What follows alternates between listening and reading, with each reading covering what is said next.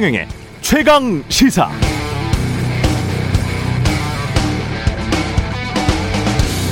네, 이런 상상을 해봤습니다. 지난해 KBS 전직 기자가 정치인이 된 다음에 자신이 소속된 정당 누군가에게 전화를 걸어서 정치부에 전화해 놓을 테니까 이런 사실을 흘린 척 해라. 나머지는 다 우리가 맞는다. 사회부 말고 꼭 정치부에 전화해. 이랬다고 칩시다. 그리고 관련 파일을 보낸 사람은 현직 정치부 기자인 손준성. 이렇게 휴대폰에 찍혀 있어요. 게다가 기자들 다수가 이 파일 작업에 참여한 것 같다는 경찰 수사 결과까지 나옵니다. 그런 작업을 한 시점이 정치적으로 민감한 시기인 총선 직전이었음에도 불구하고 당시 KBS 사장은 그건 기자의 고유한 직무 범위에 해당되지 않아. 그러니까 나와는 관련이 없지. 기자 몇 사람이 그랬는지는 몰라도 손준성은 내 측근도 아니고 이건 뭔가 역공작, 역공작의 냄새가 난다. 이렇게 주장했다고 칩시다. 그럼 한국 언론은 과연 지금처럼 아 그렇군요 하는 식으로 기사를 쓸까요? 아닙니다. 분명 이렇게 쓸 겁니다. 언론 사상 초유의 사건. 공영방송사 전 현직 기자들 무더기로 총선 개입 정황 드러나. 녹취록에서 드러난 추악한 정치 공작의 흔적. KBS 정치 중립 내팽개쳤다. 무소불위의 KBS 이대로 놔둬도 되는가? 이렇게 최소 수십 일은 도배됐을 겁니다. 연루된 현직 기자들, 그 위 지 라인들은 당장 사표 써야 했을 것이고 KBS는 존립 자체가 위협받게 됐을 것입니다. 그런데 검사는 그냥 기자가 아니고요. 진짜 공무원입니다. 검찰은 국가의 공적 기구죠. 어제 대장동 개발 의혹의 핵심 쟁점 네 가지를 말씀드렸는데요. 고발 사주 의혹의 핵심은 비교적 단순합니다. 핵심은 헌법이 보장하는 공무원의 정치적 중립. 이런 건 그냥 뭐 대충 뭉개 버릴 수 있는 검찰의 무소불위의 권력. 이걸 언제까지 방치할 것인가? 이대로라면 똑같은 일이 또 벌어진다고 해도 우리 사회는 또 지금처럼 적당히 넘어갈 것 같습니다. 만약 감사원 또는 청와대 서기관급 이상의 고위 공무원들이 이런 짓을 했더라도 지금 이 정도 수준에서 넘어가고 있을까요?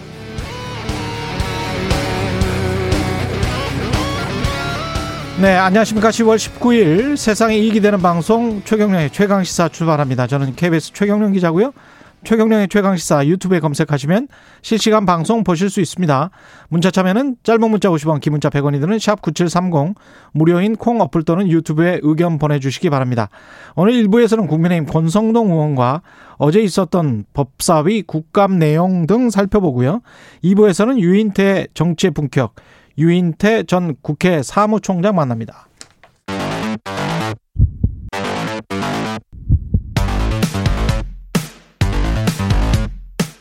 오늘 아침 가장 뜨거운 뉴스 뉴스 언박싱 네 뉴스 언박싱 시작합니다. 민동기 기자 김민하 시사평론가 나와 있습니다. 안녕하십니까? 안녕하세요. 예. 어제 국감은 예상대로였습니까? 어땠습니까? 어 결정적인 한 방이 없었다. 그리고 음. 사실상 이재명 지사의 동무대였다. 오늘 언론들이 종합적으로 뭐 이런 평가를 좀 많이 내리고 있습니다. 결정적 한 방은 없었다는 뭐 KBS 9시 뉴스의 헤드라인이기도 하더라고요. 네. 예. 그렇죠. 어제 상황을 쭉 보면은 이재명 지사 태도는 굉장히 어 분명했습니다. 일단 첫 번째로 이 사업을 통해서 어 국민들이 기대한 만큼의 이런 이익이 이제 환수된다든지 이런 것들이 없고 민간업자가 너무 과다한 이익을 가져갔다라는 거에 대해서 공감을 하고 유감을 표명을 했고요. 그리고 자신의 이제 산하기관 성남도시개발공사의 본부장이었던 유동규 씨가 이제 이런 이제 비리에 휘말린 거에 대해서 배신감을 느낀다라고도 했고 거기에 대해서는 당연히 자기가 책임이 있다. 거기에 사과도 했습니다. 근데 이제 요거 이상의 어떤 배임 혐의와 직결될 수 있는 이런 여러 가지 정황들에 대해서는 이제 아니다라고 하거나 그 당시로서는 이게 최선의 결정이었다. 그리고 세부적인 어떤 이 주주들 간에 이제 뭐 화천대유가 이제 이익을 어떻게 배분하고 이런 것들에 대해서는 자세히 몰랐다 이제 이렇게 이제 답변을 했거든요. 그러니까 이런 답변은 애초에 이제 이재명 지사가 했던 해왔던 이제 스탠스에서 그대로 이제 좀 있어 이 이어진 이런 답변이었다라고 볼 수가 있겠는데요. 이런 답변이 나온 게 사실은 국민의힘이 어, 어제 이제 제기한 여러 가지 문제 제기나 이런 것들이 애초에 언론을 통해서 제기된 어떤 내용들이었거나 또는 우리가 익히 알고 있는 그런 내용들에 머물렀기 때문입니다. 그래서 가 똑같은 지적이 나오니까 사실은 똑같은 답변이 나올 수밖에 없었던 그런 구조였고 그러다 보니까 이제 언론에서는 한 방이 없었다. 뭐 이런 평가가 나올 수밖에 없는 거죠. 예. 그나마 새롭게 의혹을 제기한 게 김용판 의원이 국제 마피아 조직원 박철민이라는 사람이 수원구치소 수감 도중에 예. 장영하 변호사에게 제보한 사진이라면서 돈다발 사진을 공개를 했거든요. 그거 봤어요. 예. 예. 근데 뭐 이 박철민 씨의 주장은 현금으로 5천만 원을 이재명 지사 차에 실어줬다 이렇게 증언을 했다는 겁니다. 김용판 의원 얘기에 따르면은 근데 이게 이렇게 공개를 한 이후에 뭐 한병돈 민주당 의원을 비롯해서 일부 언론이 이 사진을 확인을 해보니까 이게 약간 가짜 논란이 좀 휩싸였습니다. 이 박모 씨가 2018년 11월 21일 페이스북에 뭐 2천만 원의 고정 수익을 창출할 수 있게 됐다. 자리 잡을 수 있게 도와주신 멘토분들에게 감사드린다면서 올린 사진하고 같은 것으로 이게 확인이 됐거든요. 그 현금 위에 뭐, 뭐 오인 뭐 현금이라든가 명함 이런 것도 김용판 의원이 국감장에서 공개한 사진과 동일했고요. 그리고 10월 초에 이 박 씨를 만나서 진술서 등을 받았던 장영하 변호사가 자신의 페이스북에 현금 사진이다 이게 바로 이재명 지사에게 전달한 그렇게 올린 사진하고 역시 같은 것으로 나타났습니다. 음. 그러니까 문제 얘기를 하려면 명확한 근거를 갖추고 해야 되는데 이- 가짜 뉴스를 사실상 퍼뜨려 버린 거예요. 그렇죠. 국회에서. 이 사진부터가 가짜지 않습니까? 그렇게 예. 따지면 그리고 이 사진을 올린 그 시점은 이재명 지사가 성남시장이었던 때도 아닌데 경, 경기도지사 할 때인데 예. 그래서 이게 논란에 휩싸이고 있는데 그런데 이른바 이게 어, 조폭 논란 의 이제 일, 일 부분인 거잖아요. 예. 그래서 아마 그 의혹을 제기하고 싶었을 텐데 이런 식으로 이제 어, 헛, 헛발질을 해가지고 지금 국민의힘 지지층도 상당히 이제 아 이거 뭐냐 이런 분위기거든요. 다만 이 불씨를 오늘 조선일보는 살리기 위해서 예. 어, 이재명 지사와 조폭 여- 조폭 간에 무슨 뭐 이런 관계가 있다라는 그런 의혹을 열심히 이렇게 어, 불씨를 살리려고 하는데 살려질지는 제가 잘 모르겠습니다. 다만 이제 어제 이런 국민의힘의 이제 우스운 이런 장면들이 있었는데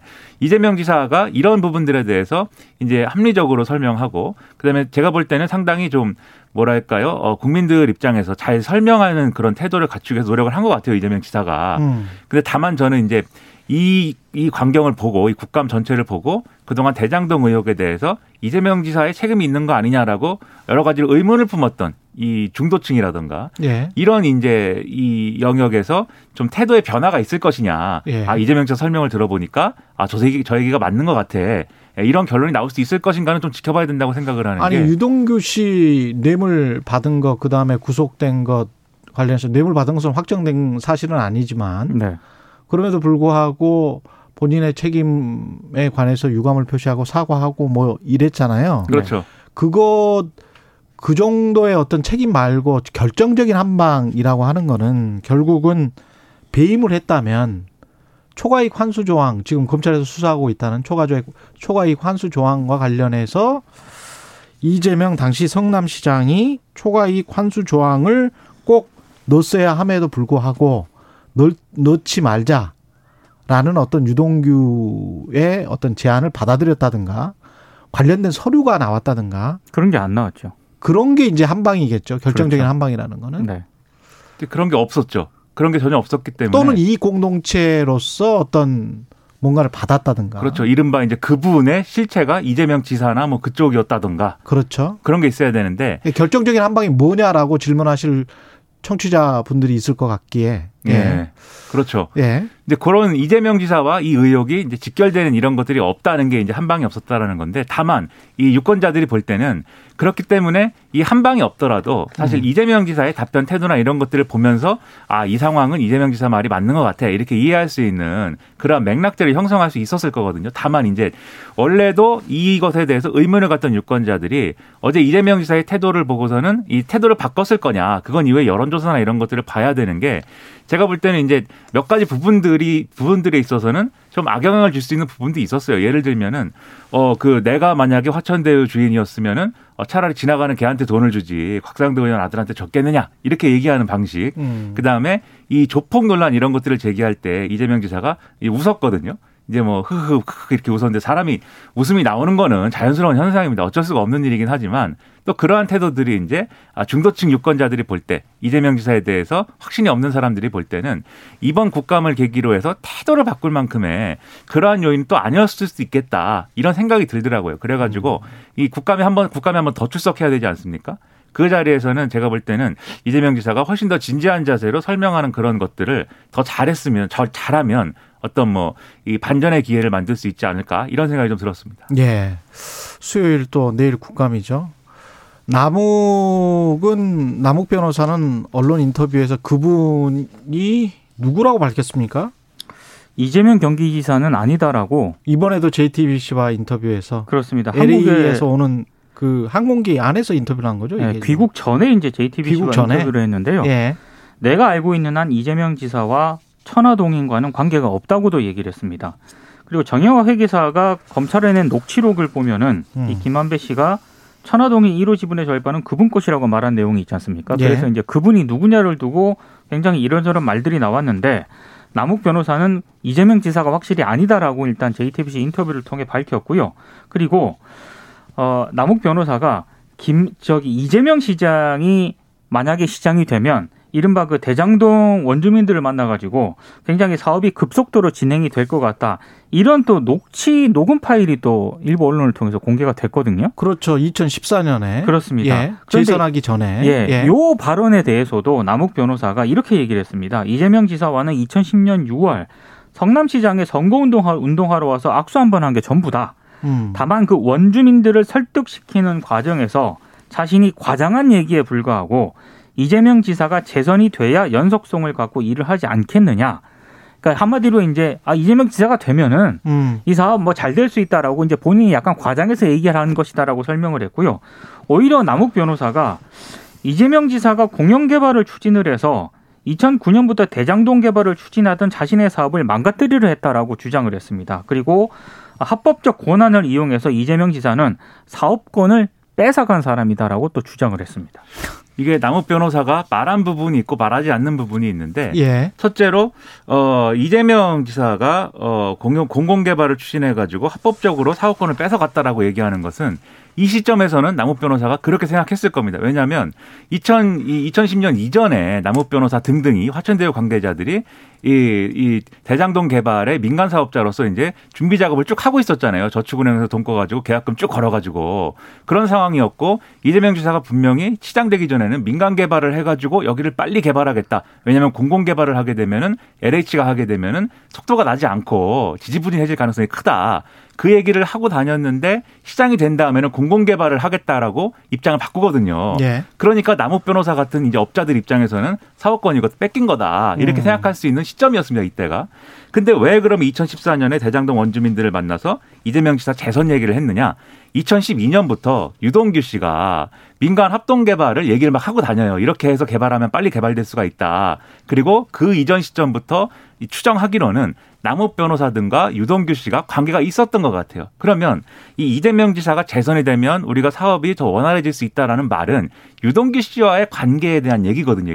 그런 맥락으로 그런 것 보면은. 같아요. 그렇죠. 예. 그러면 이 부분은 근데 남욱 변호사가 이 인터뷰에서 명확하게 얘기를 안 하죠. 그래서 이렇게 얘기하는 부분이 있고 얘기하지 않는 부분이 있기 때문에 요 맥락을 충실히 좀 설명해 드릴 필요가 있다라는 생각입니다.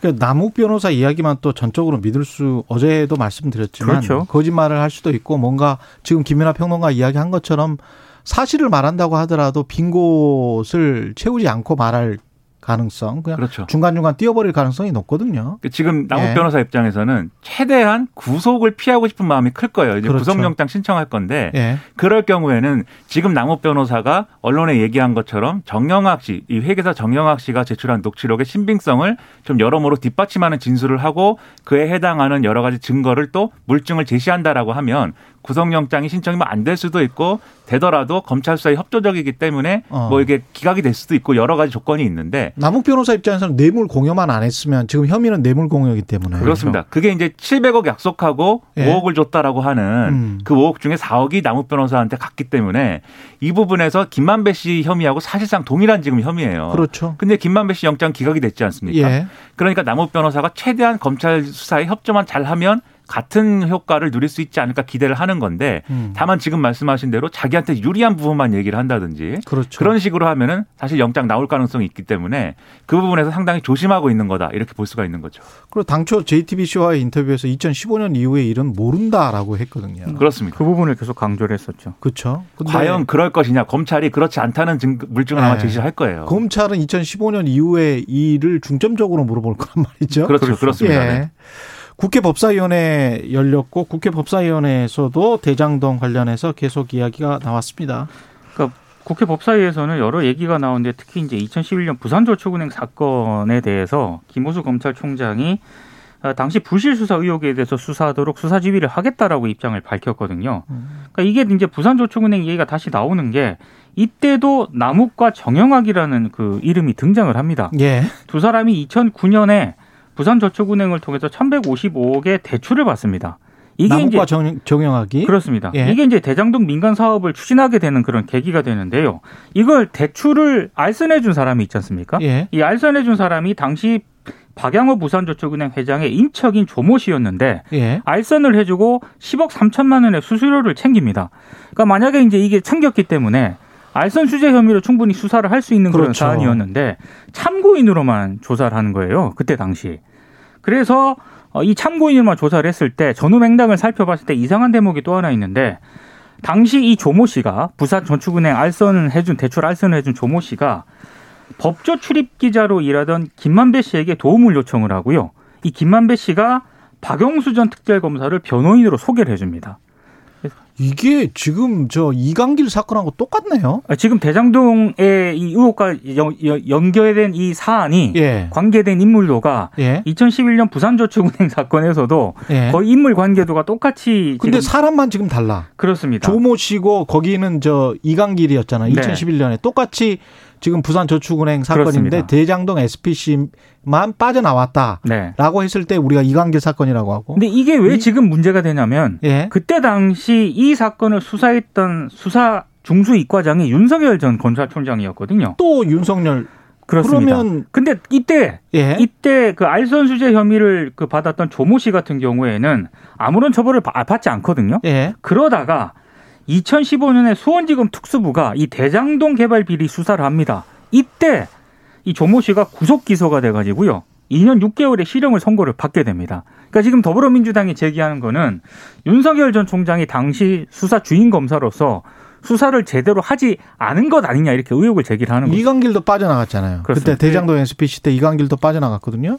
이 수사를 제대로 안 했다라고 이제 의문을 제기할 수도 있겠지만 더 좀 깊게 생각을 해보면 김만배 씨는 2011년이라는 시점에 대장동 개발에 직접적으로 관여하지 않은 상태였던 걸로 지금 추정이 되거든요. 그렇죠. 그런데 대장동 개발에 이 직접적으로 관여하지 않은 상태였는데 왜 이 부산저축은행 이 PF 대출 안선에 대해서 왜 중간에서 나를 이 브로커 역할을 한 거냐 그러면 이것을 못 이 수사를 제대로 하지 못하게 하는 이러한 브로커 역할을 어떻게 한 거냐 우리의 의심 속에서 그 맥락을 따지면 이 김만배 씨의 역할이라는 게 과연 대장동 개발 비리에만 한정해 가지고 지금 이런 역할들을 한 것이냐. 그렇다라고 하면은 그 이전부터 여러 가지 법조 브로커로서의 역할을 해왔다고 하면 그 배경과 맥락은 또 뭐냐 이런 것들에 여러 가지 의문을 낳게 하는 그런 대목입니다 이게.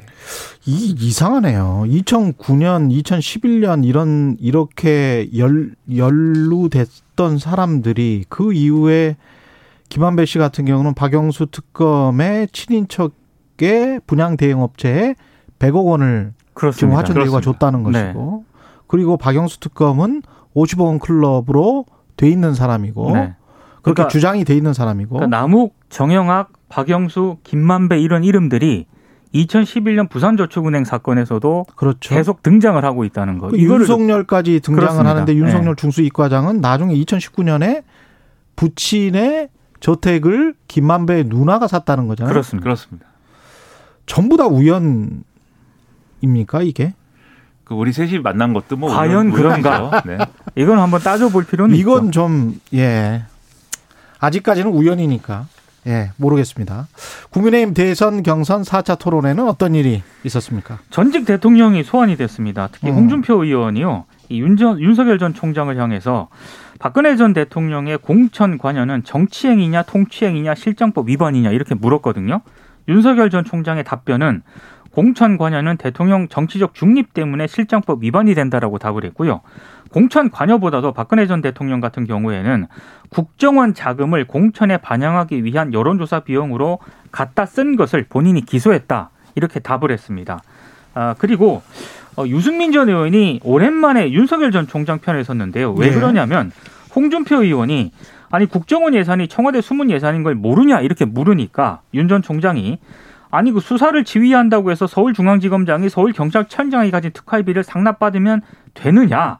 우리가 나중에 어떻게 해석하느냐는 별개의 문제라도 법적으로 따지는 건 저희가 정확히 해야 되지 않나라고 반박을 하니까요. 반박이 많네요. 그렇습니다. 그러니까 예. 유승민 전 의원이 아니 통치행위라는 애매모호한 이름으로 헌법과 법률 위에 대통령이 있다고 생각하지 않는다면서 정말 토론회에서 오랜만에 윤석열 전 총장 편을 드는 모습이 어제 나왔습니다. 뭐 편 든다기보다는 맞는 홍준표 얘기죠. 후보가 이상한 이야기를 한 거네요. 그렇습니다. 그렇죠. 근데 이게 그 당시에 박근혜 전 대통령 쪽에서 이제 폈던 논리 중에 하나입니다. 그러니까 예. 예산이 청와대가 공식적으로 이렇게 어, 쓸 수 없는 이런 돈들을 국정원 예산으로 이 특사활동비로 편성을 해가지고 그게 거기서 당연한 것처럼 말하면 어떡해요. 그렇죠. 그렇죠. 거기서 지출하는 게 관행이다 이렇게 주장했던 건데 예. 그걸 이제 홍준표 의원이 재탕을 한 거죠. 그러니까 다만 이 얘기를 한 맥락은 영남권 여론이라는 게 대통령 전직 대통령에 대한 이제 동정론이 있으니까 거기에 편승하려고 시도한 것인데 음. 거기에 대해서 윤석열 전 총장하고 유승민 전 의원이 적절한 방식으로 반론을 이제 한 겁니다. 그래서 이 얘기가 맞는 얘기인데 제가 좀 흥미롭다고 생각한 거는 이 반론을 하면서도 윤석열 전 총장 은 그 관계를 검찰하고 경찰에 비유해가지고 또 이걸 설명을 합니다. 그래서 야 이건 좀 특이한 일이다 또 그리고 역시 아직까지도 천상 법조인입니다. 네, 검사의 냄새가 난다. 특수활동비와 관련해서 홍준표 의원이 예. 예전에 좀 사건이 하나 있지 않았습니까? 그렇죠. 예. 그래서 조금 적절하지 못한 질문이었던 것 같아요. 그러니까요. 자기 무덤을 판 것 같은 그런 뉴스 언박싱 민동기 기자 김민하 평론가였습니다. 고맙습니다. 고맙습니다. 고맙습니다. KBS 일라디오 최경영의 최강시사 듣고 계신 지금 시각은 7시 42분으로 향하고 있습니다. 오늘 하루 이슈의 중심. 당신의 아침을 책임지는 직격 인터뷰. 여러분은 지금 KBS 일라디오 최경영의 최강 시사와 함께하고 계십니다. 네, 어제 이재명 경기도지사가 출석한 행안위 국감에 이어서 법사위 국감에서도 치열한 공방이 벌어졌고요. 여당은 윤석열 전 총장, 윤석열 후보의 징계를 부각하면서 도덕성 검증에 주력하는가 하면 야당에서는 대장동 역시 수사가 부실하다고 김호수 검찰총장을 질타했습니다. 국민의힘 법사위 위원이시죠? 권성동 의원 연결돼 있습니다. 안녕하세요. 예, 안녕하세요. 권성동입니다. 예, 어제 뭐 법사위도 그 참석해서 바쁘셨을 텐데 토론도 좀 보셨습니까? 혹시? 아, 저 못 봤습니다. 예, 그래요. 국정감사, 예, 예, 하느라고. 그러셨군요. 그 토론도 참 재밌게 진행됐고, 근데 그 지난번 토론에선가요? 그 왜 그 윤석열 후보가 끝나고 나서 예. 그 우- 홍준표 후보를 이렇게 툭 치면서 그만 좀 하자 뭐 이런 그거 보셨어요 혹시 영상? 음, 봤습니다. 예. 예, 이게 그 검사를 또 하시고 그랬으니까 어떻게 보셨습니까? 그 뭐, 그냥 친한, 친한 선배한테, 예. 예. 좀 살살하자. 좀 뭐 살살하자. 도덕성 문제 자꾸만 얘기하냐 예. 이러면서 친근감이 표시를 그냥 툭친 거죠, 뭐. 예. 사살하자고 하, 셨는데 친 거는 좀 아프게 치시는 것 같은데? 에이, 뭘, 뭐가 아파요, 아프기는. 너무 악의적으로 보시는데. 아니야, 예. 아니야, 아니야. 아, 예, 재밌게 웃으면서, 웃으면서 뭐, 재밌게 웃으면서 봤어요. 이렇게 장난삼아 이렇게 한거다 보이지 않습니까? 화면 보면, 예, 예. 알겠습니다. 어제 그 법사위에서는 그 역시 뭐 대장동 그다음에 고발 사주 이게 두 개가 뭐 얽히고 설키고 뭐 그랬던 것 같은데 전체적으로 어땠습니까 법사위는 또 뭐 야당은 이재명 게이트, 예. 즉 대장동 게이트에 대해서 집중적인 추궁을 했고요. 예. 어, 특히 이재명 지사가 성남시장 시절에 이 대장동 외에 백현동 식품연구 부지, 가스공사 부지, 두산 의료원 부지 전부 특혜 개발을 허용했거든요. 인허가를 해준 거예요. 예. 그래서 우리는 이게 이제 상습적인 배임 행각이다. 배임 중독이다. 이 부분에 대해서 전부 다 조사하라라고 요구를 했고, 예. 두 번째는 이 검찰이 지금 수사가 제대로 되고 있지 않지 않습니까? 음. 뭐, 이, 어, 제 최고 주범인, 어, 에 대한 이제 구속영장이 기각이 되지 않나. 어, 그리고 뭐, 압수수색 과정에서 핸드폰도 지금 확보를 못했는데 경찰이 그걸 확보를 했고요. 또, 예. 성남시장 씨를 압수수색해야 되는데 그걸 맨 마지막에 했어요. 예. 그래서 전 총체적으로 이게 지금 부실 수사, 늑장 수사, 이게 봐주기 수사 아닌가. 음. 그래서 그런 검찰이 잘못된 수사 행태 그리고 네. 거기에 대해서 저희들이 날카롭게 비판을 했고 봐주기 뭐- 수사를 하고 이- 있는 이유는 뭐라고 생각하십니까?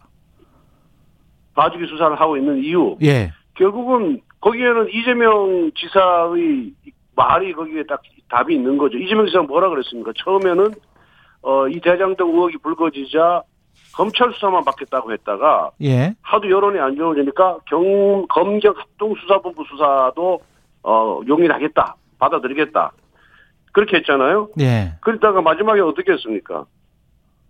그러면서 특검은 계속해서 거부를 했어요. 예. 그럼 결국은 뭐겠습니까? 검찰 수사하는 거는 어 나를 위한 수사, 내가 어느 정도 통제가 가능하지만 저- 정부 안에 있으니까 음. 어 특검 수사는 내가 받을 수가 없다. 내 통제 밖에 바- 통제 범위 밖에 있어서 결국은 검찰 수사는 믿, 믿는 구석이 있다는 거죠. 그러니까 검찰이 어 제대로 수사를 하고 구속영장을 청구해야 되는데 수사도 제대로 안 하고 증거도 제대로 확보 안 하고 그냥 바로 영장 청구를 한 거는 결국은 면제부 수사 내지 봐주기 수사 또 그 그 친구로 하여금 빠져나갈 수 있는 그런 기회를 준 수사다 이렇게 저희들은 보고 있습니다.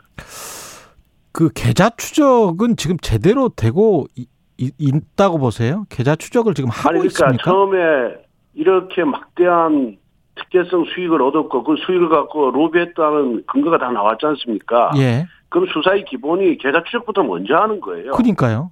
계좌 추적을 한다 하고 그리고 그 계좌 추적 결과를 가- 바탕으로 해서 관련자를 소환 조사를 하고 영장을 청구해야 되는데 어제 검찰총장도 그러더라고요.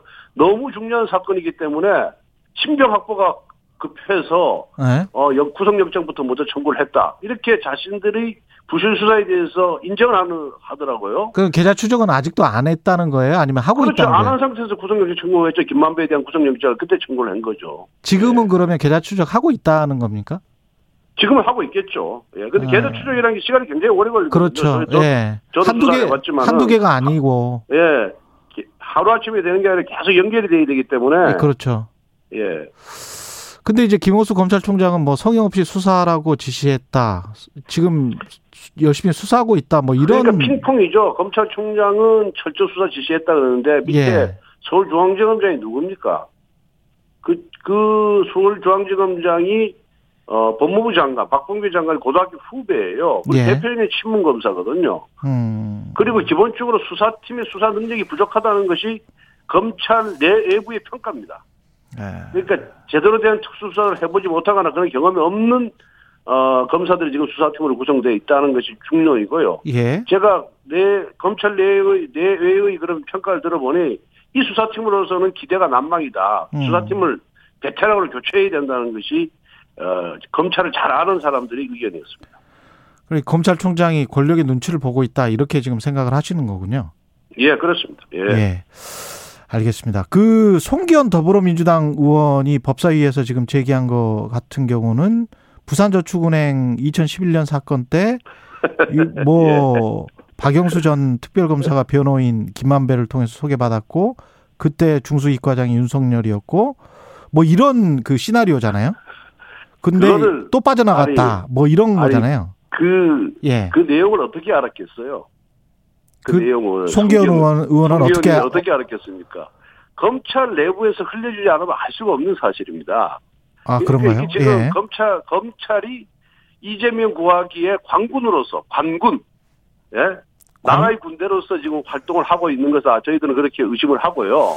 예. 그 다음에 그거는 정말 거짓말. 부산저축은행 사건 수사 기록이 트럭 한 트럭뿐이거든요. 예. 변호사가 수십 명이 붙어 있는 사건입니다. 음. 그리고 부산저축은행 사건은 어, 이 소위 지금 민주당이 주장하는 부분은 수사 대상도 아니에요. 예. 어, 그 수사 대상도 아닌 걸 갖고 어거지를 좀 주장하는 것이고요. 만약 민주당식 논리라면은 부산저축은행이 노무현 정권 1년 차 때 부실로 퇴출 위기에 몰렸어요. 금감원 감사 결과. 예. 그때 문재인 민정수석이 직접 비은행 검사국장한테 전화를 걸어서 뭐라 그랬습니까? 살려줬으면 좋겠다. 서슬이 18월 때.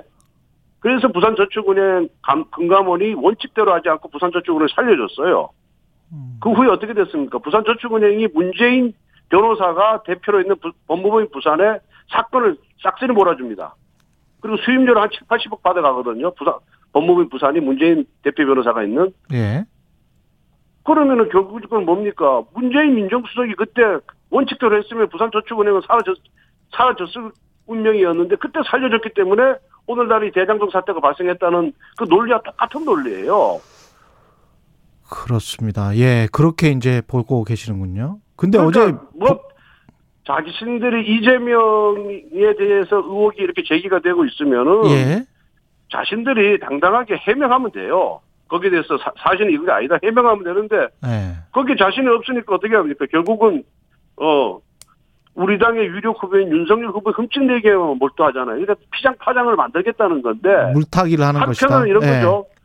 어 민주당 의원들이 우리 당 후보 중에 윤석열 후보만 비판하고 비난하고 신란을 해요. 예. 그건 결국은 윤석열 후보가 우리 당 후보로 될 가능성이 가장 높고 윤석열 후보가 될 경우에 자신들이 패배할지도 모른다.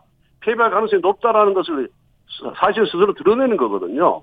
어. 그러다 보니까 윤석열 후보가 어제 홍준표나 뭐 유승민 후보 공격하는 거 봤습니까? 민주당에서? 전혀 없잖아요. 그러니까 결국은 윤석열 가장 두려워하는 거죠, 민주당에서.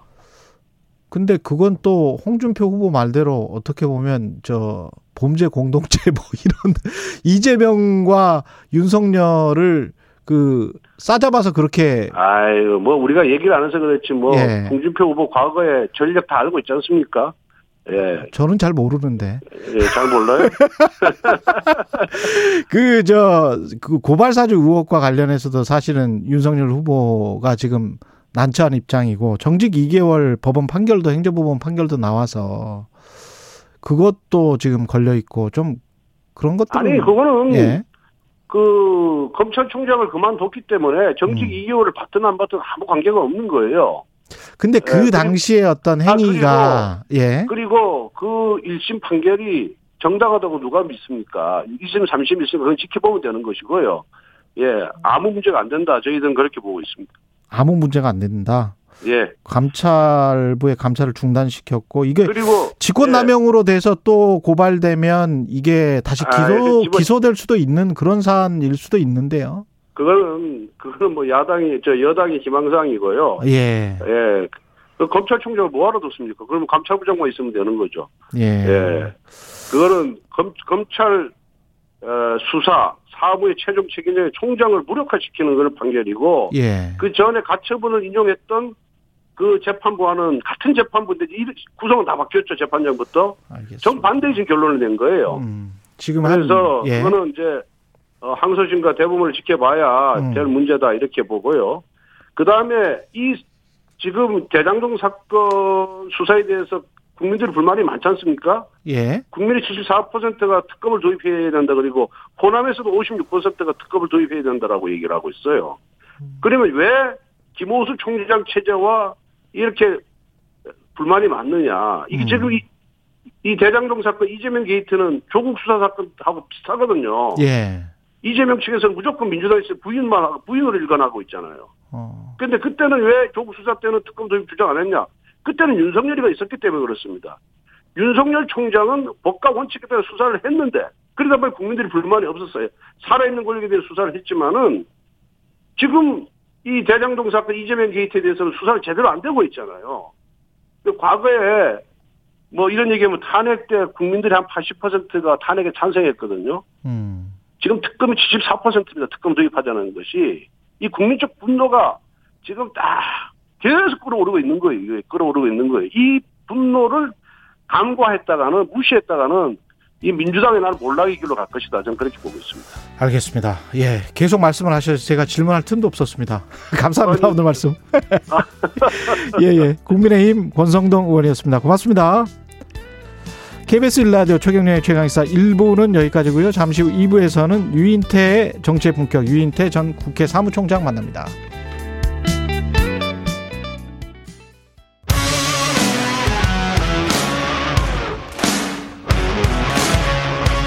오늘 하루 이슈의 중심 최경영의 최강 시사.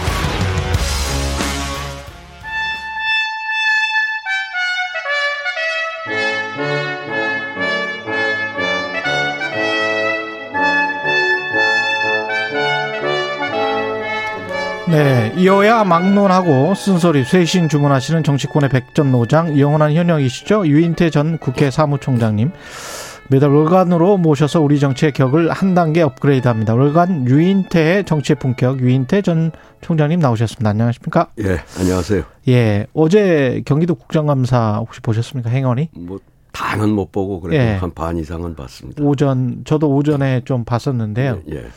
어떻든가요? 글쎄 역시 이재명 지사가 국감 참석하기로 그 결정한 거는 참 잘한 결정이었다고 그때도 생각을 했고요. 예. 어, 어제 보니까 역시 역시 저기 그 국감에 출석한 건 잘했다. 뭐 그런 그런 어떤 측면에서 새로운 게 없었잖아요. 그리고 결정적 한방은 없었죠. 예. 아니 결정적 한 방이 없는 정도가 아니라 그뭐 무슨 조폭한테 돈 받았다고 그 하는 가짜 게 뉴스 뭐, 뭐 완전히 예, 그 가짜 뉴스가 나와버렸죠. 저쪽에 그 예. 우습게 돼 버렸고 예. 그 그리고 유동규란 사람이 지난번에도 제가 이 방송에서 그때는 아직 구속되기 전입니다만 예. 혐의가 그 뭐 당당하지 못하 못하더라.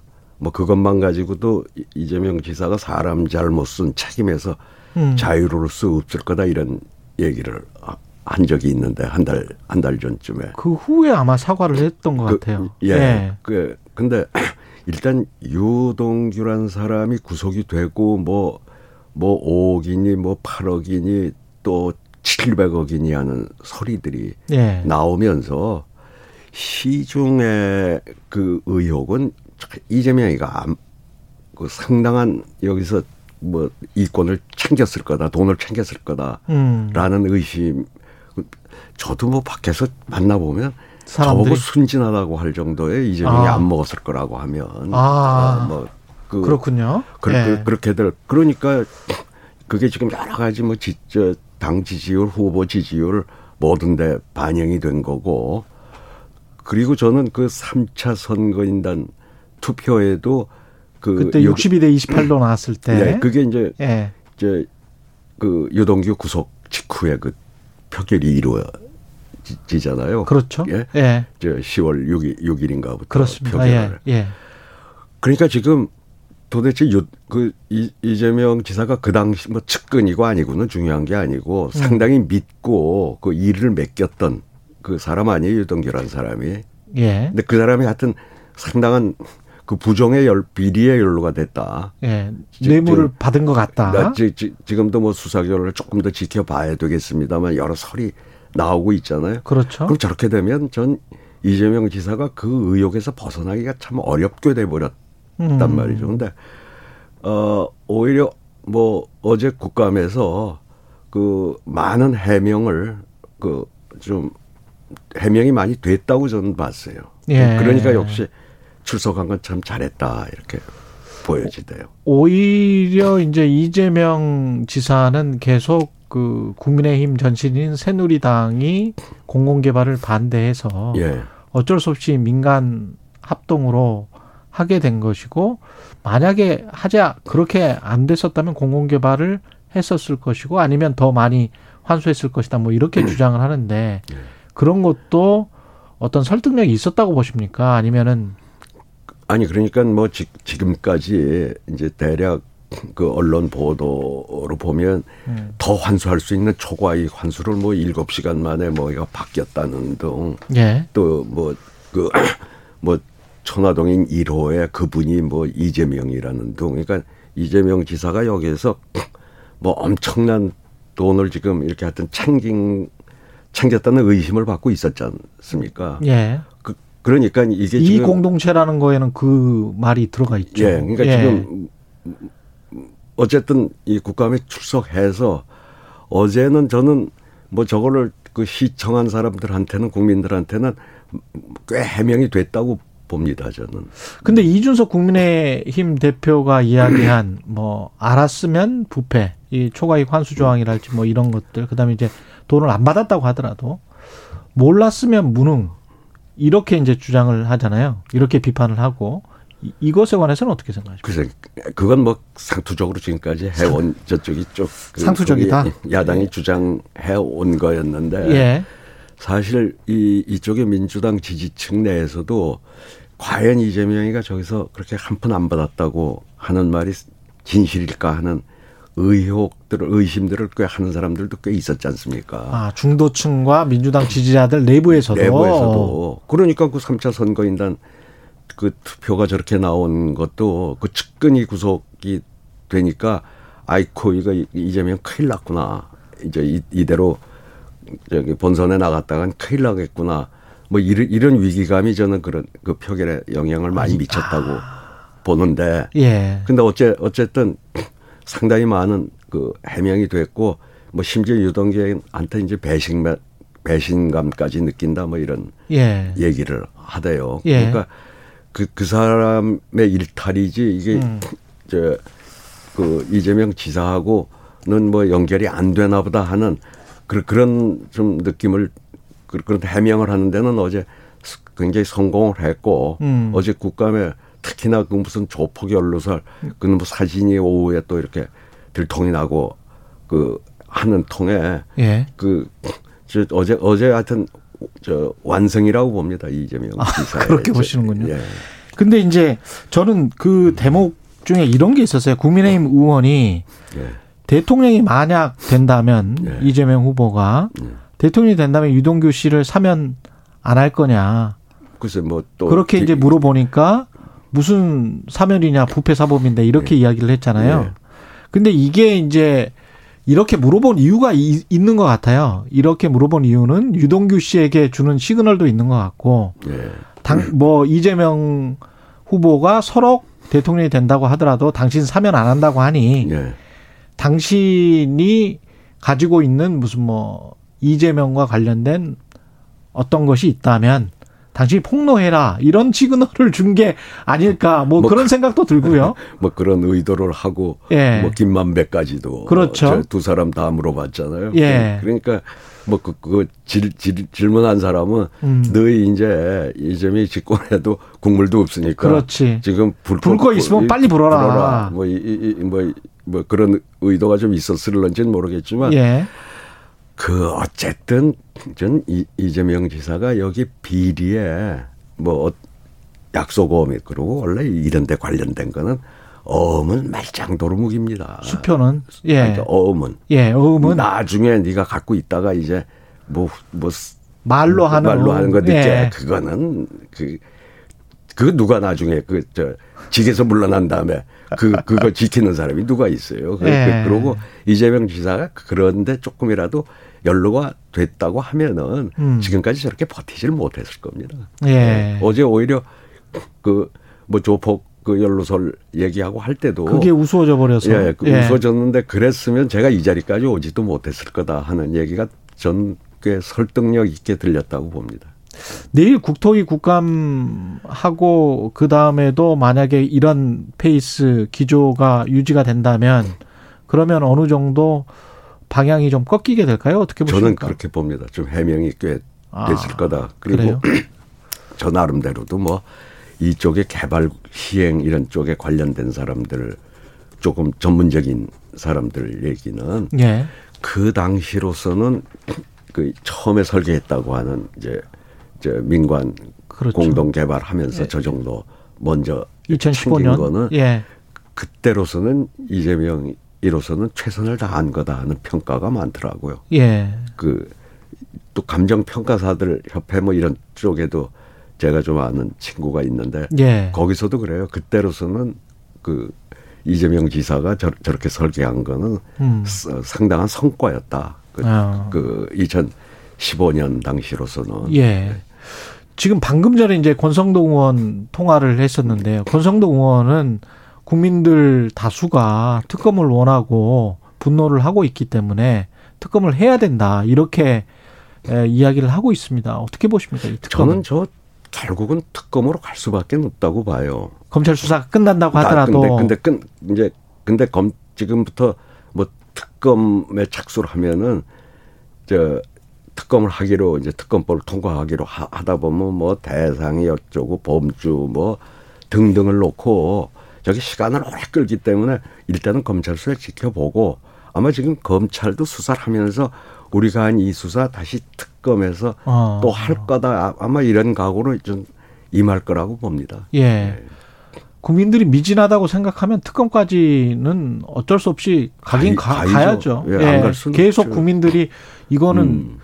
끝까지 한번 밝혀보자라고 하면 예. 예, 안갈 수가 없는 거 아닙니까 글쎄, 정치들은? 그러니까 저는 뭐 특검 불가피한데 예, 다만 지금부터 이제 바로 특검으로 바로 수사를 맡기자고 하는 거는 너무 시간이 오래 걸리는 일이기 때문에 일단 뭐 대선이 뭐 몇 달 남지도 않았는데 큰 거는 이 빨리빨리 하고 우선 이 검, 검 지금 검찰 뭐 경찰 합동수사본부 공수처 다 달라들어서 같이 수사를 하고 있잖아요. 예. 이 결과를 일단 지켜보고 난 연후에 예, 그 수- 수사결과 발표에 대해서 뭐 국민들도 그렇고 야당이 이, 이거 못 믿겠다 이거 가지고는 이- 네. 이, 수사를 그러니까 특검을 하자 그러면 그때야 거부할 명분이 약하지 않습니까? 예.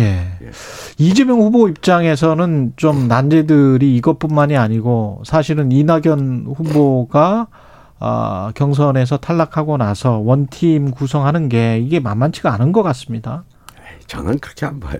아 그렇습니까? 예, 예.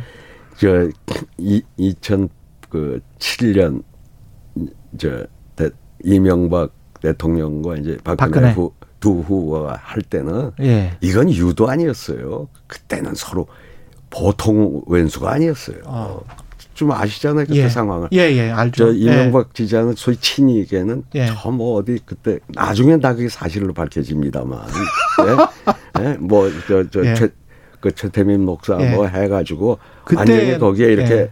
그렇죠. 한 사람이 어떻게 대통령이 되냐고 그랬고 그렇죠. 이쪽에서는 이제 사기꾼인데 저 개인 재산이 뭐 심지어 그때 그 캠프에 있던 한 의원이 8 8천억인가 예. 재산이 된다고 조단이라 그랬습니다. 예. 네, 조단이라고 예.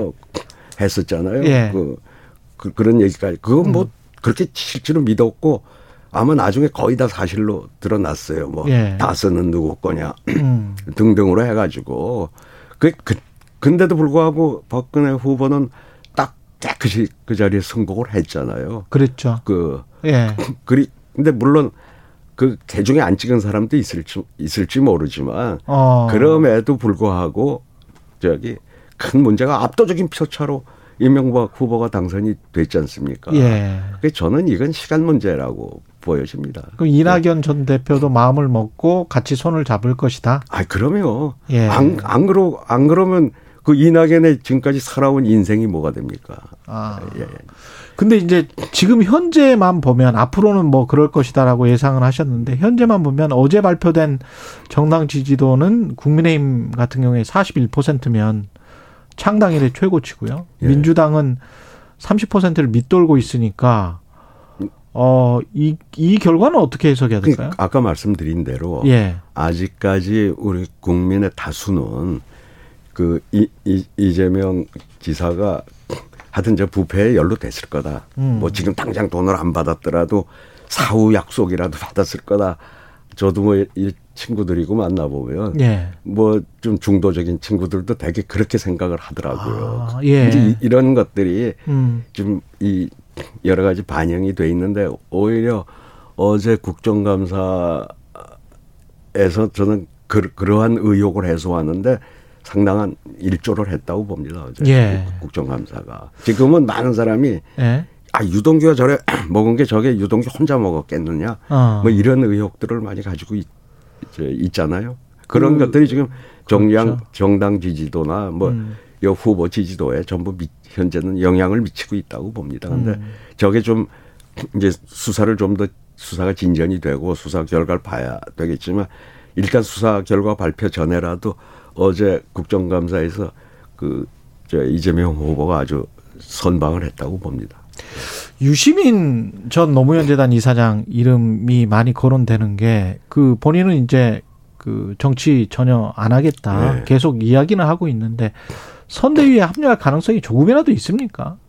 저는 안 할 거라고 봅니다. 안할 것이다? 뭐꼭 선거를 돕는 방식이 여러 가지가 있는데 음, 뭐 선대위에 뭐 이렇게 꼭 이름을 얹어야만 그 공식 이렇게 직함이 이- 이- 없더라도 이- 어, 뭐 여- 이래 이래 저래 돕겠죠. 음. 이제 돕 돕는 방식은 본인이 뭐 이- 결정을 할 텐데 네. 뭐 선대위에 공식적으로 뭐, 뭐 직함을 맡고 하는 거는 본인이 그동안 또 공헌해 온 게 있지 않습니까? 예. 그래서 저는 안 할 거라고 봅니다.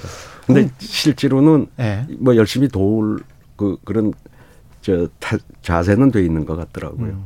선거에서 이런 뭐랄까요 새 싸움이라고 할까요 음. 인물 영입 해서 우리는 이 정도의 어떤 음. 세를 가지고 있어 뭐 이런 것들이 국민의힘도 그렇고 국민의힘도 윤석열 후보가 주호영 의원 그다음에 홍준표 후보는 최재형 전 후보를 영입했지 않습니까 네. 이런 것들이 도움이 됩니까 실제로 선거에서 경선에서는 특히 도움이 되죠. 도움이 되죠. 예. 예. 근데 뭐 본선에 가면 다 이제 그쪽은 그쪽 찍고 이쪽은 이쪽 진, 진영으로 갈라져 있으니까 완전히, 그게 예. 지금 지금은 저쪽에 이제 경선 이- 이제 여긴 경선 전에 같으면 가령 뭐 이해찬 전 대표가 그 이재명 지사를 하든 자기 조직을 뭘 해가지고 돕고 이런 거는 굉장한 도움이 됐죠. 예. 이, 이재명 지사. 예. 근데 경선 끝난 다음에 그리고 어차피 지금 이 갈등이라고 하는 건 이건 해소되게 돼 있어요. 국민의힘도 마찬가지로 그, 그, 그, 예. 그러니까 그 가령 경선 전에 유시민 이사장이 뭐 이렇게 조금 뭘 한다고 그랬으면은 그 몰라도 경선 후에는 그게 그렇게 큰 의미가 있지는 않다고 보는 아, 거죠. 저는. 그렇군요. 예. 윤석열 후보 같은 경우는 만약에 국민의힘 최종 후보로 선출이 된다면 비슷한 어떤 리스크가 있을 것 같거든요. 고발 사주 의혹도 그렇고 지금 정직 2개월 그 법무부에서 징계 내린 것도 법원이 1심에서는 유효하다라고 판결을 예. 해버렸거든요. 예. 그것도 뭐 그 수준 징계 수준이 낮다 예, 뭐 이렇게 말을 해버렸기 때문에 이게 직권남용이 될 수도 있단 말이죠. 어떻게 보십니까? 뭐 아, 이미 그만뒀으니까 이제 뭐 정직 2개월의 징계가 정당하다고 하는 예. 그렇죠. 판결은 뭐 그렇게 큰 의미는 있지 않지만은 이- 예. 이제 저 본인의 출마 명분을 굉장히 약화시켰죠. 예. 자기는 핍박을 받아서 소위 추윤 갈등에서 아주 부당한 핍박을 받아서 이 총장직을 내놓고 이렇게 정치에 뛰어들 수밖에 없었더라는데 그 추, 추미애 장관이 그 시- 신청한 징계가 정당했다는 판결은 상당히 명분을 좀 약화시킨 면은 있고요. 예. 특히 고발 사주는 저거는 참 어떻게 변명을 할런지 어. 지금 하여튼 그, 그, 그, 그건 어느 정도 팩트로 밝혀진 거 아닙니까? 지금 손준성 보냄 그다음에 보냄 검사 그거를 김, 3명 김웅 의, 의원이 또 그 조 뭐 제보자한테 예. 그 보냈다는 거는 지금 씨. 예. 이제 팩트로 나왔잖아요. 통화 녹취록 파일이 뭐 나왔으니까. 나왔으니까 예. 그 저, 저거는 저는 이- 이렇게 해명이 안 될 것 같아요. 음. 해명이 참 어려울 것 어려울 것 같아요. 근데 검찰총장의 직무 뭐 검사의 직무가 아니기 때문에 본인은 뭐 그런 거 시킨 적 없다 이렇게 지금 이야기를 하고 본 있잖아요. 근데 이제 예를 들어 예. 지금 유동규란 사람한테 맡겼는데 유동규가 비리에 연루됐다. 지금 이걸로 엄청난 의혹을 받고 있는데 그렇죠. 이제 그건 이재명 후보가 이, 이재명 후보가 윤석열 후보는 그, 그 수사정보 정책관이라는 사람이 저 고, 고발 사주를 하여간 했다고 하면은 그걸 총장이 몰랐겠느냐 하는 거는 저는 더 궁색할 거라고 봅니다. 해명하기가. 예. 근데 이제 국민의힘도 한 2주밖에 안 남았거든요. 예. 11월 5일에 뽑히는데 지금 당원 50, 여론조사 50이 남아있기 때문에 지금 현재 봐서는 어떻게 보세요? 윤석열 후보와 홍준표, 유승민 주요 후보들 중에 누가 될 걸까요? 글쎄 그 마수 토론 하기 전에 예. 홍준표 후보가 좀 혼 좀 내겠다고 뭐 다 이런 당은 없어지는 게 낫다고 하는 거는 사실 좀 시- 실언에 가깝지 않습니까? 예. 그 들어온 지 정말 얼마 되지도 않은 그렇죠. 사- 후보가 예. 저- 당을 그- 해체. 예. 예, 그 얘기를. 예. 근데 생각보다 그렇게 세게 안 하더라고요. 예, 저도 놀랐어요. 예. 그 저는 느낌이 홍준표 후보가 지금 그 꿰탁 따라잡았구나. 이게 조금 아. 몸 조심 그 하는 자, 태도로 간 게 아니냐. 뭐 오히려. 아니면 오히려 차이가 좀 많이 벌어졌다 그러면 예. 당신이 들어온 당 들어온 지 얼마나 됐다고 어? 그따위 소리를 해 뭐 이런 식으로 그 막 좀 할 텐데. 아. 예? 그래, 그래 가지고 좀 따라잡으려고 할 텐데, 지금 상당히 따라잡았다고 하기 때문에 꽤 조심하는 게 아닌가 하는 전 인상을 받았습니다. 맞습니다. 오히려 당원들에게 그리고 국민들에게 음. 보이는 메시지가 그러, 그럴 수도 있겠습니다. 아. 그날 꽤 조심을 하고 오히려 윤석열 후보가 좀저 선방했다고 좀 격을 높이십시오. 오히려 이- 뭐 이- 그래. 이랬지 않습니까? 예. 아 저걸 보면서 뭐 우리보다는 그쪽은 뭐 거의 매일 조사 여론조사도 하고 당원 뭐 예, 그렇죠? 그렇죠. 그홍 후보가 꽤 조심하는 거 보니까 아 많이 지금 따, 따라잡았구나 하는 또는 이기고 있을 수도 이- 이- 있겠네요. 이- 예 그런 그런 느낌을 받았습니다. 아, 역으로 이렇게 보시는구나. 예. 역시 다르십니다. 예, 오늘 여기까지 하겠고요. 말씀 감사합니다. 정치의 품격 유인태 전 국회 사무총장이었습니다. 고맙습니다. 예, 감사합니다. 예. 공정, 공익, 그리고 균형. 한 발짝 더 들어간다. 세상에 이익이 되는 방송. 최경영의 최강 시사.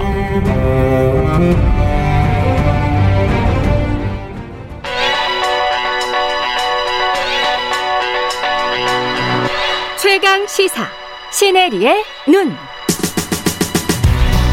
네, 시네리의 눈 뉴스포터 시네리 에디터 나와 계십니다. 안녕하십니까? 네, 안녕하세요. 네. 오늘은 무슨 이야기인가요? 뭐 그 치료제? 네, 치료제 얘기입니다. 코로나 치료제. 예, 근데 예. 어젯밤에 또 미국에서는 최초 그 흑인 국무장관 클린 파월의 파월. 예, 별세 소식이 이어졌잖아요. 예. 이 코로나 합병증 때문에 코로나 합병증으로. 돌아가셨군요. 예. 예. 그래서 지금 뭐 미국도 84세신가 그런 것 같은데. 네, 예. 맞습니다. 어, 우리나라에서는 그렇게 막 유명한 분들이 뭐 사망 사건, 사망 뭐 소식이 이렇게 많진 않지만 미국에서는 때때로 계속 지금도 이어지고 있는 상황입니다. 예. 그래서 이제 이 머크는 이제 먹는 알약이에요. 예. 한마디로 뭐 이제 우리가 머크사에. 감, 네, 감기 걸렸을 때 감기약을 먹듯이. 근데 그렇죠. 요거는 이제 그 경증 환자한테 투여하는 약입니다. 어. 그러니까 뭐 아주 미세한 그런 뭐 예. 열이 어, 조금 난다거나. 아, 네, 그런 예. 건 아니고요. 정말 병원에 가서 치료를 받는 환자들한테 예. 예, 사망 확률을 좀 낮춰주기 위해서 예. 투입이 되는 그런 알약인데요. 아, 중증 환자들한테 투입되는 약이라고요? 네, 예. 맞습니다. 경증. 경증, 중증. 경증 중증? 네, 그렇게 예. 보이고 있습니다. 그래서 이거를 이제 뭐 흔히 지금 언론들은 게임 체인저다. 예. 그러니까 이렇게 얘기를 하고 있지만 어 지금 또 다른 고민 중 하나는 가격이 너무 비쌉니다.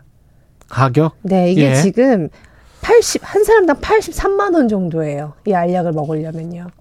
80 얼마라고? 3만 원. 83만 원. 미국 달러로 지금 700달러인데 예.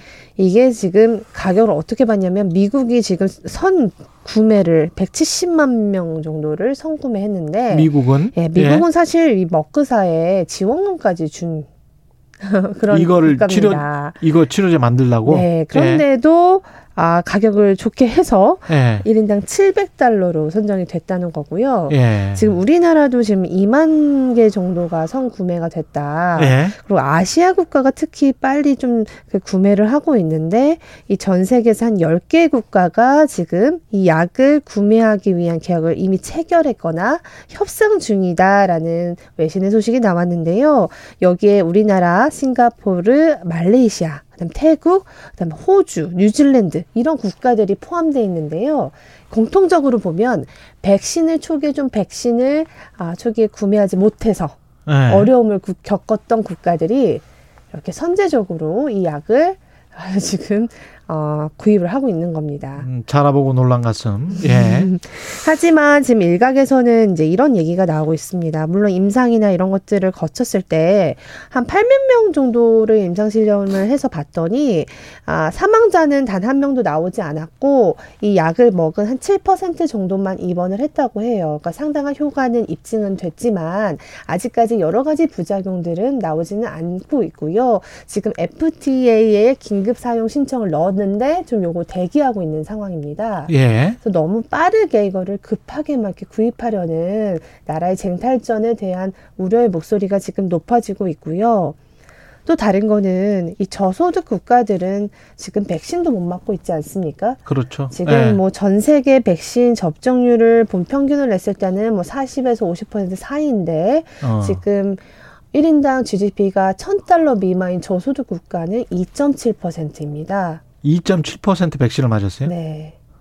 천 달러 미만의 나라들은 네. 천 달러 미만의 나라들이 상당히 많을 텐데. 네, 맞습니다. 예. 우리나라가 지금 10위권 안에 들어와서 7, 8위를 계속 달리고 있거든요. 예. 뭐 우리나라 뒤로 보 있는 국가들이 프랑스, 영국, 미국 뭐 이런 선진국이긴 한, 하지만 지금 또 이 이렇게 진짜 이 백신에 아무런 혜택을 받지 못하는 국가들이 있는 겁니다. 그러니까 그래서, 이게 글로벌 음. 공급 체인으로 다 묶여 있기 때문에 원자재랄지 이런 거를 수급할 때 이런 이제 저개발 국가들 쪽에서도 많이 이제 수급을 하거든요. 네.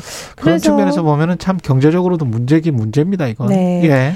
어, 그렇대. 그렇게, 그래서 이제 보면 지금 많은 국제기구들은 고소득 국가가 이미 백신을 비축해서 자신들이 다 가지고 있음으로 해서 다른 국가들에게 풀지 않았던 문제들이 있는데 예. 이 알약마저도 그렇게 된다면 사실 그 이게 지금 뭐 1인당 83만 원인데 이 가격이 백신보다도 비싼 거거든요. 음. 과연 저소득 국가들이 이걸 가용할 수 있을지. 그래서 머크사에서는 라이센스를 이거를 제네릭으로 해서 복제약으로 풀 수 있게 국가들한테 저소득 국가들한테는 해주겠다고는 하지만 이게 얼마나 가능할지는 지금 아직 미지수다라는 외신들의 보도가 나오고 있고요. 예.